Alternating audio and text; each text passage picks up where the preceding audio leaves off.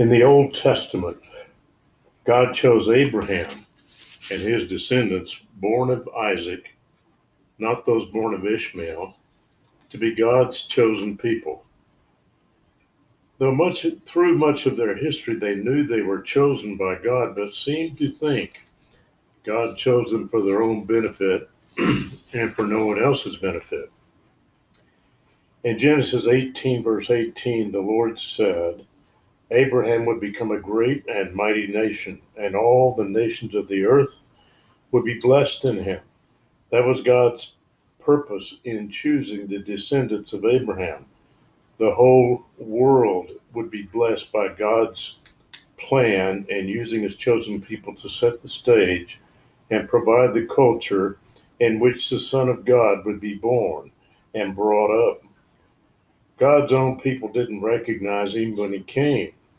God used them anyway to give his son as a sacrifice for the sins of the world and to provide the place Jesus rose from the dead and set out his men to tell the world about Jesus, the way, the truth, and the life. When Jesus sent them out to give the good news to Jerusalem and Judea and Samaria and all the nations of the world, they still had a hard time understanding that Jesus wasn't only for the Jews, he was for everybody. They were still stuck in their centuries old tradition of believing that God only cared about the Jews. when Jesus walked with his disciples, he healed the servant of a Roman centurion. The centurion told Jesus he knew Jesus was a man of authority the Roman understood authority because he had many under his command. He knew Jesus didn't have to come to his home to heal his servant. Jesus could just say the word from a distance and the Roman servant would be healed. Jesus marveled at the faith of this Roman Gentile. On another day, Jesus went out of his way to visit a town in Samaria and spend some time talking to a Samaritan woman who had lived a rough life. She believed in Jesus and went and told the whole town about him. The people of that town then invited Jesus to stay and talk to all of them. This was in spite of the fact that the Jews and the Samaritans hadn't got along with each other for centuries. Another time, Jesus had an unusual conversation a Gentile woman from Canaan in Matthew 15, verses 22 through 28. She cried out to him, saying, Lord, have mercy on me. My daughter is vexed with the devil. Jesus didn't answer her. His disciples told him to send her away. Her crying was really annoying. Then he said to her, It wasn't good to take the children's bread and throw it to dogs. She said, Yes, Lord, but the dogs eat from the crumbs that fall from their master's table. Jesus told her she had great faith and her daughter was healed from that hour. This whole conversation is disturbing. We know Jesus healed people. It looks like here that Jesus was trying to insult the woman. His disciples certainly weren't showing her any love. They told Jesus to send her away. It may be that at first Jesus didn't respond to her because she hadn't yet she hadn't been specific in her, her request. She asked for mercy and said her daughter was vexed with the devil. Did she want Jesus to give her a break from her daughter? Jesus didn't respond, but waited for her to explain what she wanted. He knew what she wanted. He wanted her to know what she wanted to ask him. Before she could do so, the disciples interrupted and told Jesus to send her away. That's when Jesus implied he was there only for the Jews and she was a dog. Was he saying this to reflect to his disciples how they were coming across? They hadn't called her a dog, but they were treating her like a dog. Or was he saying it to inspire the woman to communicate more clearly? Her response was clear. She worshiped Jesus and was pleading with him to free her daughter from demonic influence. Jesus healed the Canaanite woman's daughter without even going to see her. This whole interaction was recorded by Matthew and Mark, who saw Jews as better than Gentiles. Maybe they saw it as Jesus treating her like the lowly Gentile she was. John and Luke didn't record the interaction. Luke was a Gentile.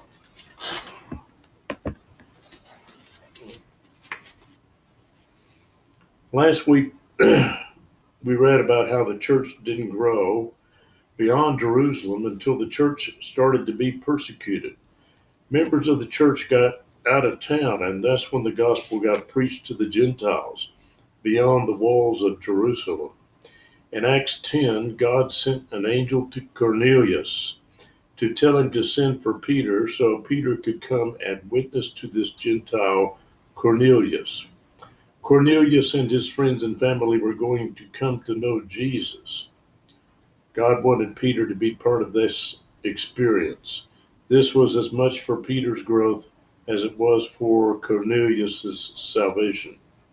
While Cornelius's men were going to find Peter, God was going to give Peter a weird experience so he would be ready to meet those Gentiles. Peter was on the roof of Simon's house praying. He was also hungry. His hosts were preparing a meal. Maybe he smelled fish frying. Peter went into a trance. The prayer and the hunger were working together to get Peter in the right frame of mind to see a vision from God. In Peter's vision, God let down a tablecloth from heaven. It had all kinds of four footed animals and wild beasts and creeping things and all kinds of birds. A voice from heaven said to Peter, Dinner is served. Kill it and eat it. Peter said, Oh, no, Lord, I can't eat all that. It ain't kosher. The voice from heaven said, God cleaned it. You can eat it. This whole experience and conversation happened three times. Peter was kind of stubborn. Then God took the tablecloth with all those delicious animals back into heaven. Now, Peter might have forgotten about dinner. He was trying to figure out the meaning of this vision. And while he thought about it, the three men sent by Cornelius showed up downstairs at the front door of Simon the tanner. At this point, the Holy Spirit of God spoke to Peter and said, There's three guys downstairs looking for you. You go with them. I sent them to you. Peter went down and introduced himself. They told him who they were and why they came, and Peter invited them in to spend the night. And the next day, Peter went with them to Cornelius's house. And when they finally got there, they saw Cornelius waiting for them. He had gathered together all his friends and family to wait for Peter's arrival. When Peter and his friends and Cornelius's messengers arrived, Cornelius bowed down to worship Peter. Peter told him to stop doing that because he was also just a man doing what God told him to do.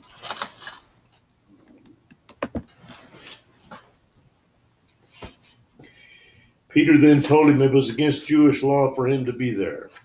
Jewish Jews weren't supposed to hang out with Gentiles or go into their houses. But God told him to forget all that because God created them all. And Peter was there because God told him to be there. He then asked Cornelius why he sent for Peter. Cornelius told Peter about how he was praying, and the angel told him to send for Peter so Peter could give him a message from God. So here was Peter standing in the house of a Roman centurion who had invited all his friends and family to hear what Peter had to say, and Peter didn't know any of these people. He didn't bring any sermon notes with him, but the Holy Spirit of God gave him the words to speak. Peter told them about Jesus. He told how Jesus came and did good and mighty works because he is the Son of God. He told them about the words of Jesus, drawing all people to believe in him and worship him. Peter told about how Jesus was crucified and buried and rose from the dead. He told about the sacrifice of the Son of God for our sins and how Jesus conquered death so that we might live. As Peter spoke, the Holy Spirit fell on all who heard the word. They began speaking in tongues and praising God. The Jews who came with Peter were amazed that the Holy Spirit had come down on these Gentiles. Peter commanded that they be baptized with water because they were already baptized with the Holy Spirit. Peter and his fellow Jews were invited to stay a few days. It is interesting to note that some people today think that Jesus is only for them. Those other people who worship other gods don't really need to know Jesus because Jesus isn't really for them. All those other people are sincere in their beliefs. Isn't that enough for them? And what about the Jews? Why do they need Jesus? Aren't they God's chosen people? Why did he choose them?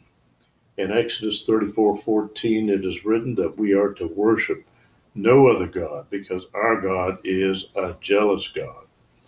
Acts 4 11 and 12 says that Peter told the high priest that Jesus was the stone rejected by the builders, and now he is the cornerstone. There is salvation in no other name. There is no other name given under heaven among men by which we must be saved.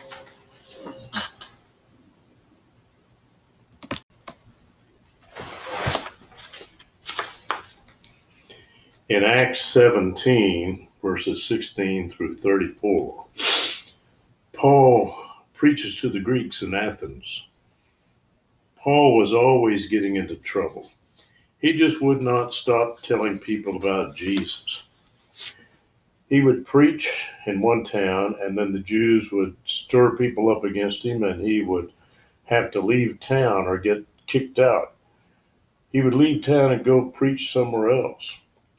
In Acts 14, it tells us that in the town of Lystra, they got so mad at him they stoned him to death, or so they thought.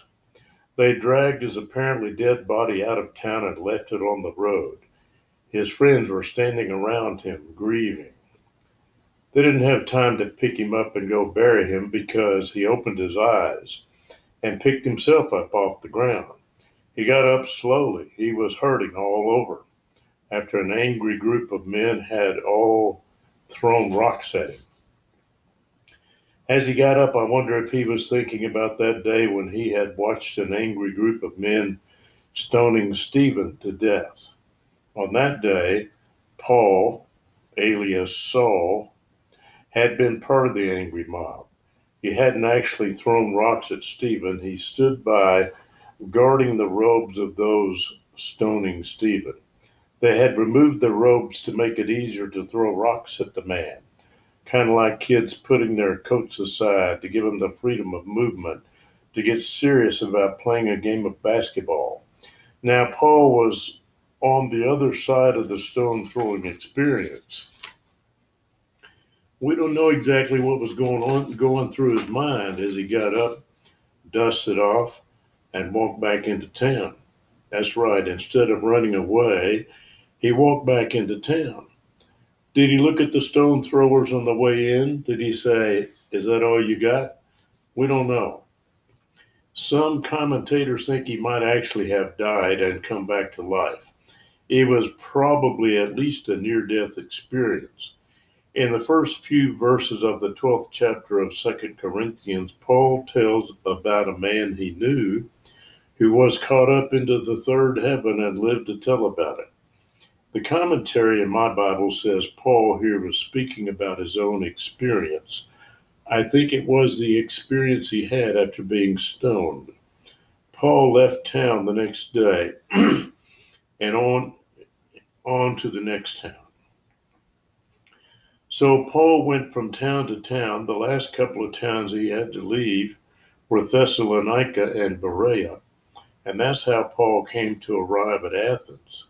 Friends had brought him there to get him away from the Jews who wanted to kill him. Paul called for his friends Silas and Timothy to meet him there. Saul knew God brought him to this city to tell them about Jesus.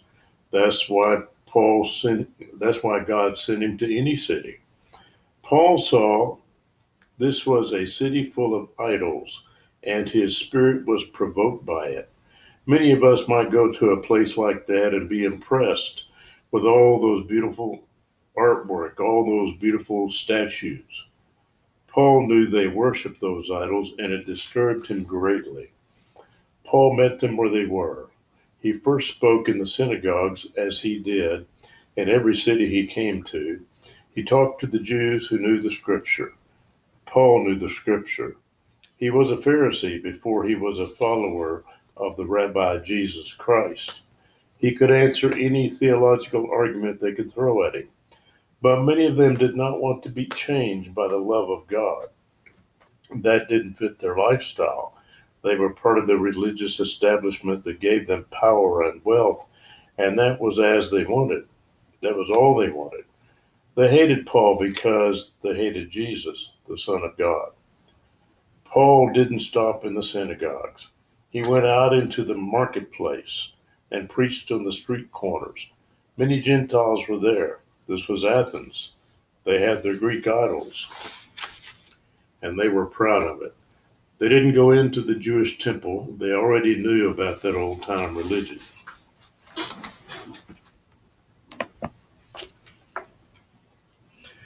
But now here was Paul preaching in the streets.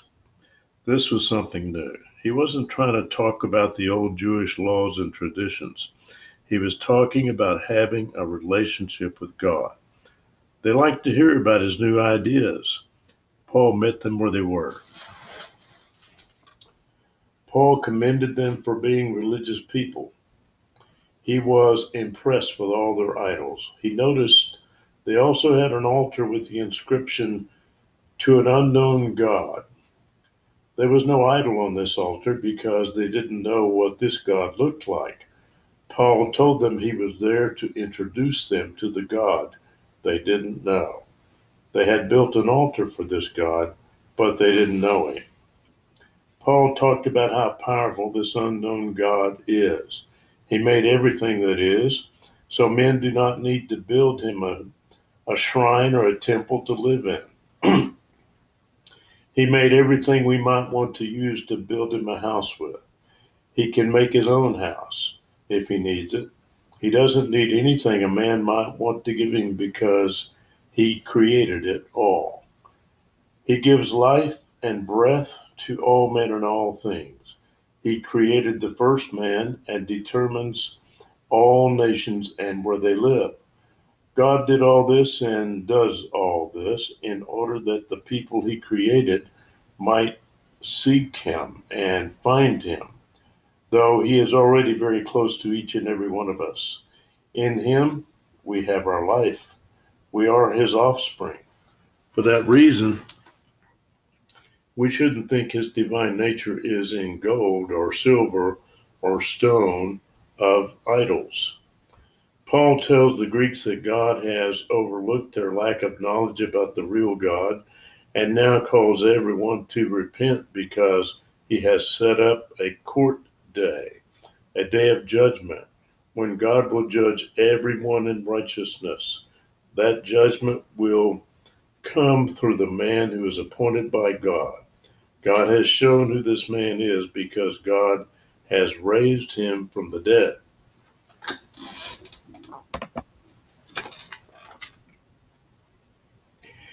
So Paul has gotten the attention of the learned Gentiles in the great city of Athens. He was he has presented his case. He has given them the choice. And when he told them that jesus the one appointed by god was raised from the dead at that point paul lost some of the audience. Some laughed some dismissed him more politely saying they would listen to him another day some of that group may have still been open to persuasion but not yet but the Holy Spirit, through Paul's teaching, did reach a third group of people in that audience. They joined Paul and believed in the one Paul was telling them about. Paul was a great evangelist. He risked his life to spread the word. He wasn't successful in his outreach to each and every one that he tried to reach. All we need to do is tell people with our words and with our actions. We are not expected to be 100% successful in our outreach. We present the gospel. We don't have to close the deal or make the sale. That is the work of the Holy Spirit. Whether or not they respond is between them and God. We are commanded to be witnesses. God has put us here to serve Him in what we say and do.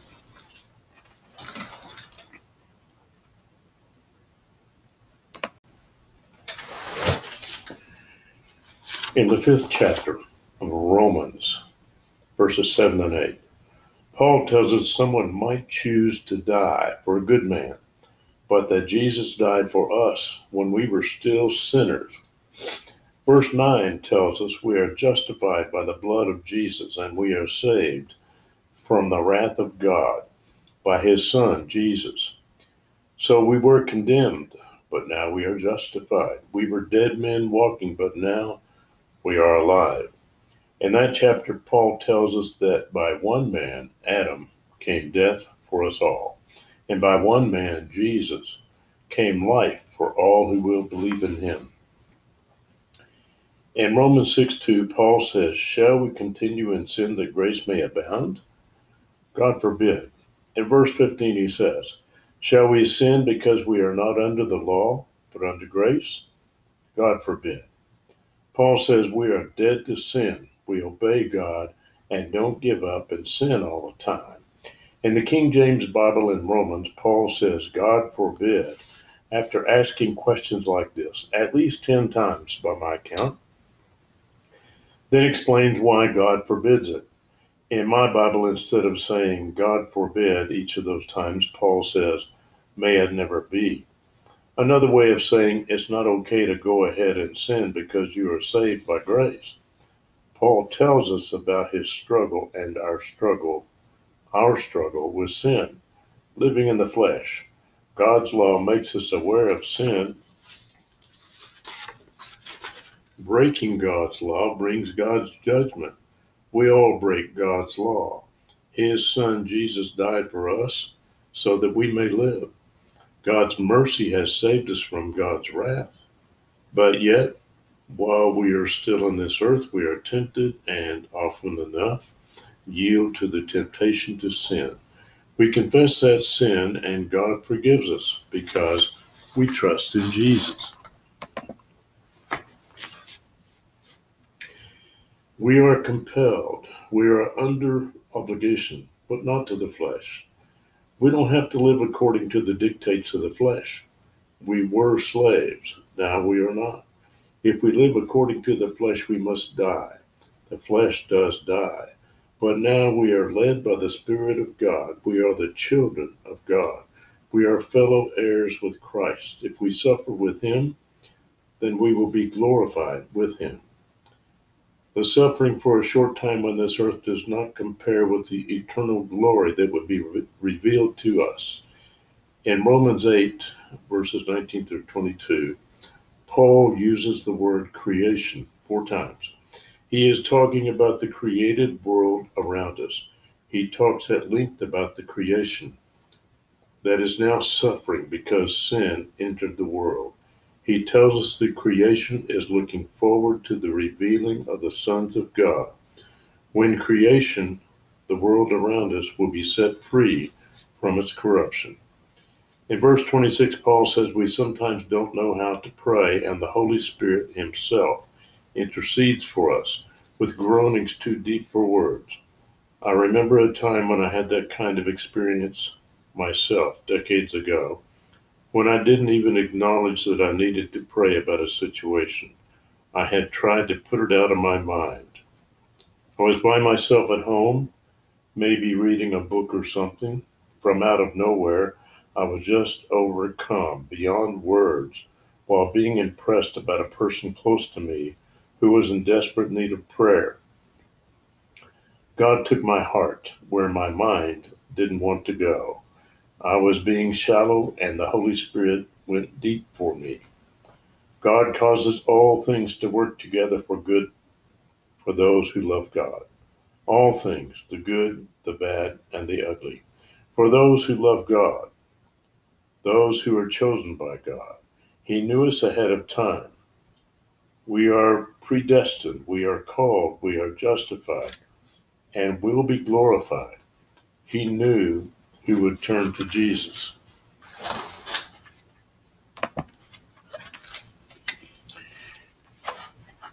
If God is for us, who can be against us? Who will separate us from the love of Christ? Verses 38 and 39 reinforce the Baptist belief that once saved, always saved. In the Message Bible, it says, The one who died for us, who was raised from the dead for us, is in the presence of God right now, sticking up for us. In that translation, Paul says, I am absolutely convinced that nothing, nothing living or dead, angelic or demonic, today or tomorrow, high or low, thinkable or unthinkable, absolutely nothing can get between us and God's love because of the way that Jesus, our Master, embraces us. Praise God. God's mercy saves us from God's wrath. All we have to do is receive it. Trust in the one who created us and loves us. Trust in Jesus. My grandpa Gillum was a soldier in World War One. In those days, they didn't call it the First War, First World War, because they didn't know the Second World War would come a couple of decades later. They called this war the Great War. They also called it the war to end all wars. My grandpa was a young man going into that war. Before the war, he lived in Hood County, Texas. One day, he and another young man had a disagreement about theology. DeWitt Gillum was a Baptist, and the other guy was a Pentecostal. Today, there are different Pentecostal denominations. They began in the late 1800s and early 1900s. I don't know the specific beliefs of the man encountered by DeWitt. They both communicated with passion about their beliefs. The discussion grew into a heated argument. At some point, it went beyond words. They were fighting. DeWitt was a big, strong guy. The other man didn't want to lose the fight. He pulled out a knife and used it. DeWitt was wounded, but he was now more inspired to win. He won the fight. He went home. He was miles away from a doctor. Cars had been invented, but most people didn't have them. DeWitt lost some blood. He was tired. He went to bed. His bandage didn't keep him from getting a blood soaked mattress. He did survive. After the war, he went on to be a teacher and coach and school superintendent. He was also a farmer. I'm glad DeWitt didn't die in that fight. If he had, he wouldn't have got married and had kids and grandkids. My dad would not have been born. I wouldn't be here. I wouldn't have kids and grandkids. And all from a fight between two men who had a disagreement about their Christian faith. Through the centuries, divisions in the church have led to strong disagreement and persecution and wars. Catholics against Protestants, Protestants against a different kind of Protestant. Most of that is behind us, but even in the 20th century, a civil war was fought in Ireland between the Catholics and the Protestants. It was more about politics than church. It usually is, but people justified it in the name of the church. We haven't yet seen the war to end all wars. Sometimes disagreements cause people to leave a church. I remember years ago when people at this church disagreed with how a former pastor was doing his job. Some people left. The pastor left to become pastor of a different church. That other church gained a good pastor. Our church had a good interim pastor for a couple of years, while our pastor search committee looked for a permanent pastor. They found a good one. Our new pastor was and is a good pastor. He has been here for more than 20 years. That is unusual. Most pastors stay at one church a much shorter time before they move on. We think we're pretty smart. We build wonderful things and we are impressed. We come up with theories about the things that are, are a mystery to us. Then we claim it is no longer a mystery because in our minds it all fits together based on the rules we make so that it will all fit together. Years pass, someone comes up with a new theory that disagrees with the old theory, then people jump on that bandwagon. It's all temporary until the final truth is recognized. In 1 Corinthians 1:20, Paul says, "Where is the one who is wise? Where is the teacher of the law? Where is the debater of this age? The old wisdom and the old law are passed away."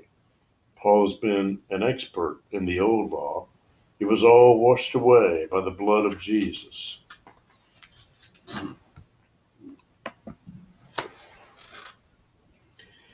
But the devil hasn't ceased to try to impress us with new wisdom. It's if it's new and it leaves out God, then we don't think we need the gift of salvation from the penalties of sin. we live in a brave new world. We can save ourselves, thank you, or so we may think, because we are spiritually nearsighted. We make new rules to fit into our new secular religion. We say the old ways are foolish because they don't fit into our new lifestyle and frame of reference. We say a man can marry a man, and it doesn't matter that God designed the bodies of men and women to fit together, and that only a woman can give birth. We say a man can claim to be a woman, even though it is obvious God gave him a man's body. The new wisdom of the world is really based on the old sin nature, but then gone crazy because they want to deny anything that looks like it was designed by God. In verse 18, Paul said, For the world, the word of the cross is foolishness to those who are perishing, but is the power of God to us who are being saved. We don't really need to understand God in order to have faith in God. We need to have faith in God in order to understand real wisdom. Billy Graham pretty much preached the same message every time he got in the pulpit. When he was visiting a seminary in England in a conference with a group of liberal theologians from the Church of England, one of them complained about the word Billy Graham was preaching to everyone. He told Graham he was trying to set the church back 200 years. Graham said, No, it was his intention to send the church back 2,000 years, all the way back to Jesus. When Billy Graham was preaching, he always preached about Jesus. That was all he talked about. He said it wasn't his job to judge people, that was God's job. He said it wasn't his task to convince people that they were sinners and in need of salvation. That was the work of the Holy Spirit. He said his job was to love people enough to tell them about Jesus. That's what he did. In Billy Graham's old age, his son Franklin and others built a Billy Graham Museum to celebrate the life and work of the great evangelist. Billy went through and looked at it. He said, There's too much about Billy here, not enough about Jesus. I haven't been to the museum and I don't know if they listened to him and changed it. He was a great man because he obeyed God until the day he died. Some see him and his work as foolish, but he led millions of people to come to Jesus. Verse 27 says, God chose what is foolish in the world to shame the wise, and what is weak in the world to shame the strong.